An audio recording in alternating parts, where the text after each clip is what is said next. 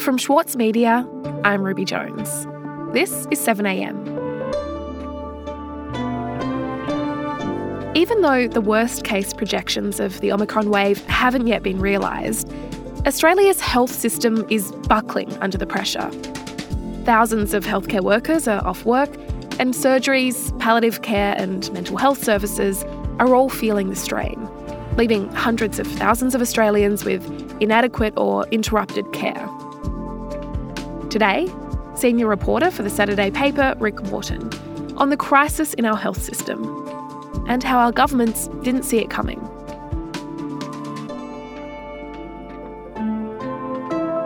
It's Monday, January 31.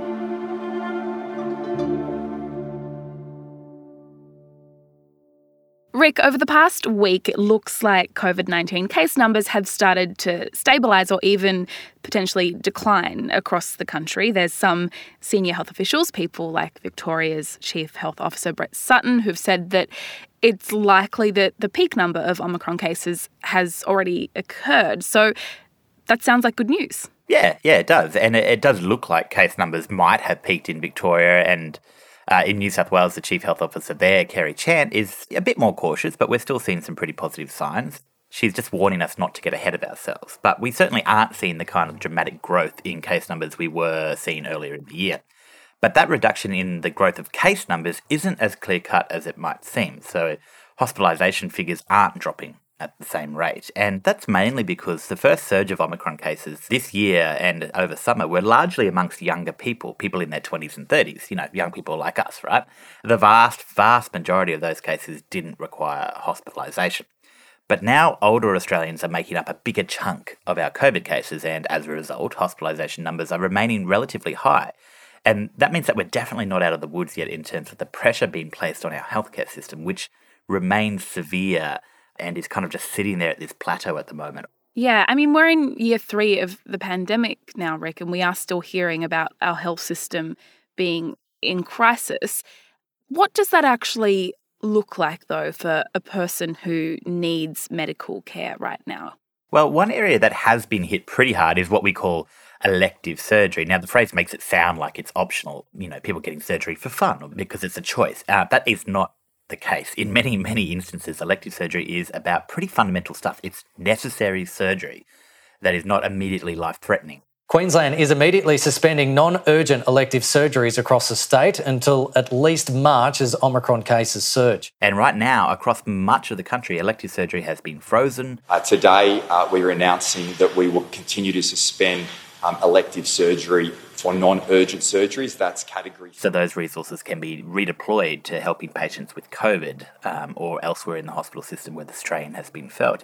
Victorian doctors are calling on the Andrews government to reveal a plan to restart elective surgery. It shouldn't be something we can turn on and turn off because this isn't unnecessary surgery. And that is having significant flow on impacts for thousands of Australians on surgery waiting lists.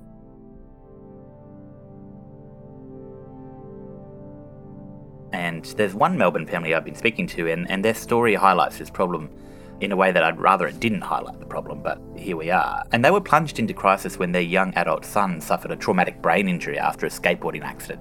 This was in June last year, so June 2021. He underwent two rounds of emergency surgery to relieve bleeding on and around his brain. He spent 11 days in intensive care and was then moved to an acquired brain injury unit.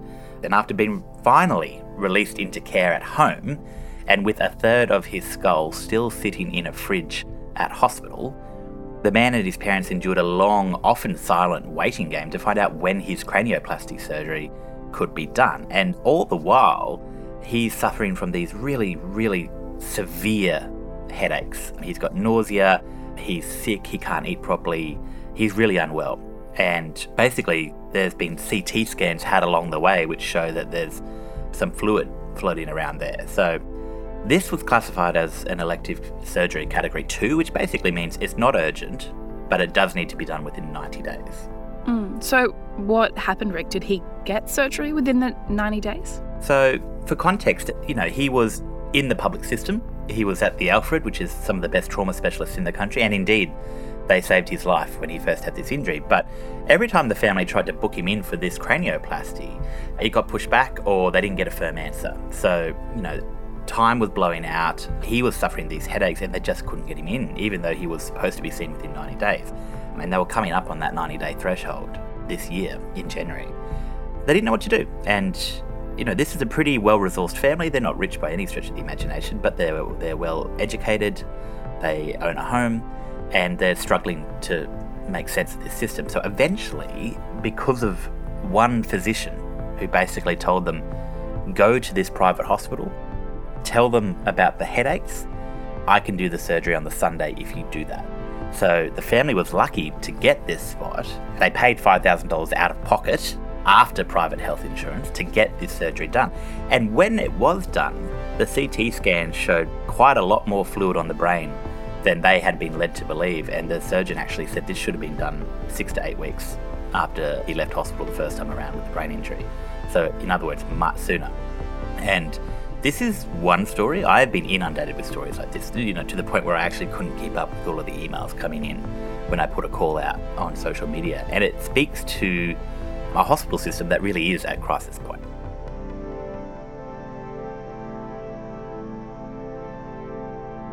We'll be back in a moment.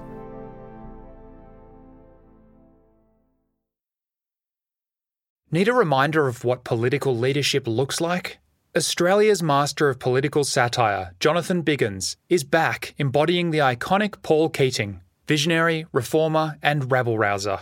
Due to overwhelming demand, one man comedy The Gospel According to Paul is returning to the Opera House, on from the 4th to 23rd of June for its final term ever. Secure your tickets now at sydneyoperahouse.com for an unforgettable evening. For Sloane Crosley, writing about the loss of a friend may not have provided catharsis, but it did allow for the possibility of a better ending. Like you have this amazing meal that's this friendship, and then you have a really, really, really, really bad dessert with shards of glass in it. And then, like, the book is like, you know, those little chunks of chocolate that come with the bill. I'm Michael Williams. Join me for this week's episode of Read This as I talk to Sloane Crosley about her latest, Grief is for People. Listen wherever you get your podcasts.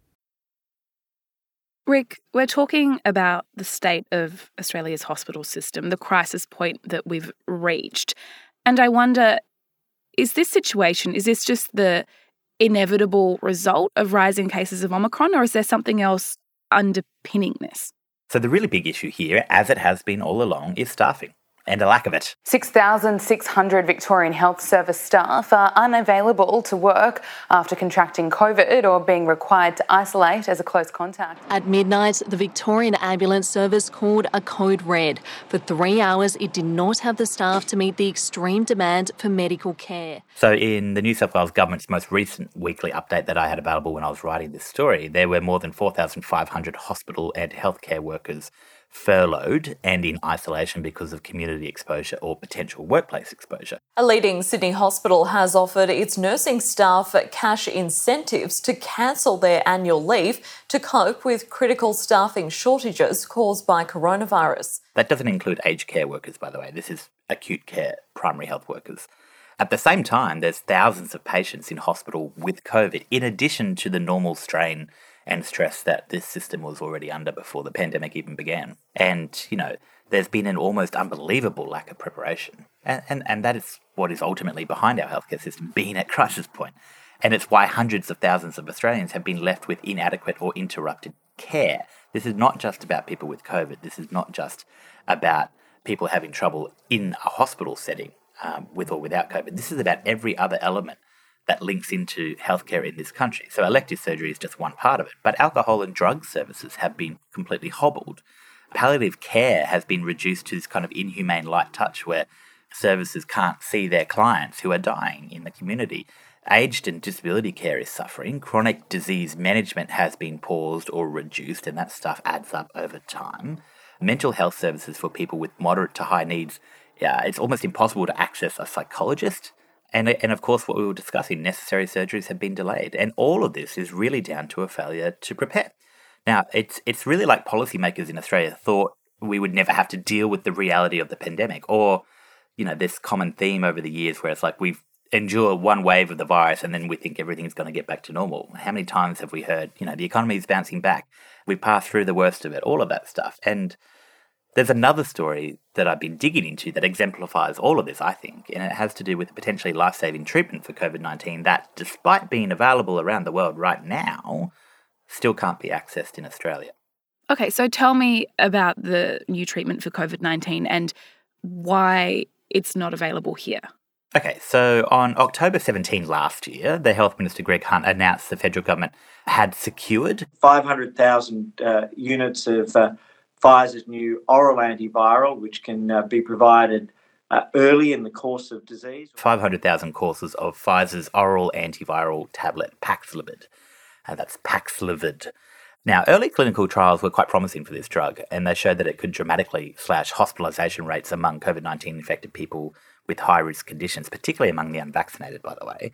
Now, after this deal, the new round of clinical trial data came out and it showed that this tablet that was developed by Pfizer could reduce hospitalization and death by 89% from any cause compared to the placebo control in the um, patients in the study. So, one observer told me that Paxlovid is the greatest weapon after vaccinations in the fight against COVID 19 on the front line, and we don't have it.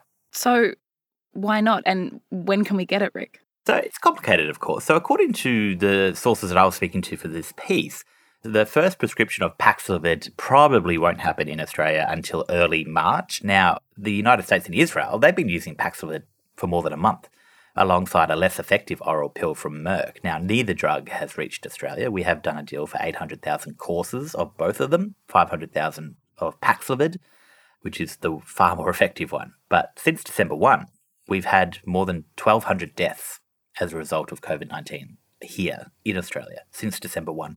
Um, in fact, that figure's even higher now as we speak. So, with the vast majority of those deaths, they happened this month in January.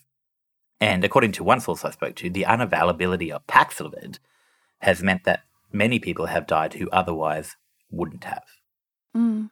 So, Rick, we're in this situation where patients with COVID 19, they can't get the best possible treatment, and the reasons for that remain unclear. But as a result, hospitalizations are remaining high, and that's having this flow on effect into the rest of our healthcare system, which is impacting the quality of care that people can receive. It really does seem like things are at their worst point, despite the fact that we've had several years now to prepare for this. It's an interesting point in time, actually, because this is all happening at the same time that we are, of course, being told, and you know, people like myself are hoping that we can start to resume some sense of normality. And so there's this cognitive dissonance, I think, happening at the moment where it's like, but we were told everything was good, but then we've got, you know, some of the biggest numbers of people dying from COVID in a day since the pandemic happened. And we're double vaccinated. We've we've got boosters coming. A lot of people have had theirs now. So, what do we do? Like, why is this happening now? Why is this happening to us? We did all the right things, right? And it's partly mismanagement of the Christmas period, of not adapting plans when the Omicron variant arrived in Australia. Paxlovid is a very effective drug. It would have been helpful to have had it. And that what we are seeing now is a kind of a cumulative crisis the healthcare workforce is running on empty, and they're running on empty because we've endured, on the backs of workers who are underpaid, by the way, we've endured the rolling crises to a point. But the question now becomes how much longer can we do this without significant resources, without significant change? And we don't know what is going to happen next. There may be more waves, there may be more variants. Omicron happened pretty bloody quick. That's what we're seeing. It's a problem of imagination, I think, over a couple of years now, where at every turn it seems like we're just we're playing catch up, and it's it's not good enough anymore. Mm. Rick, thank you as always for your time. Thanks, Ruby. Thank you for having me.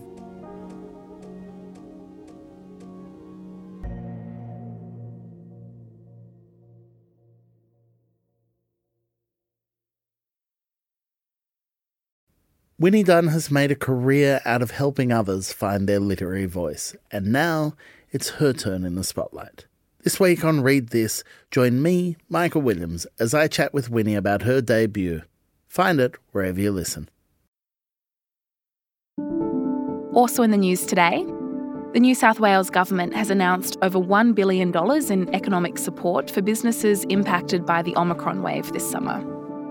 The bulk of the spend will be focused on small businesses that lost 40% or more of their revenue in January. A support package for the performing arts sector was also announced. And the Ukrainian Tourism Board has urged potential holidaymakers to keep calm and visit the country. The Ukrainian government is seeking to reassure tourists despite increasing tension with Russia, which has amassed 100,000 troops on its border. We'll be covering the situation in Ukraine later this week, so make sure you're following the show. I'm Ruby Jones. This is 7am. See you tomorrow.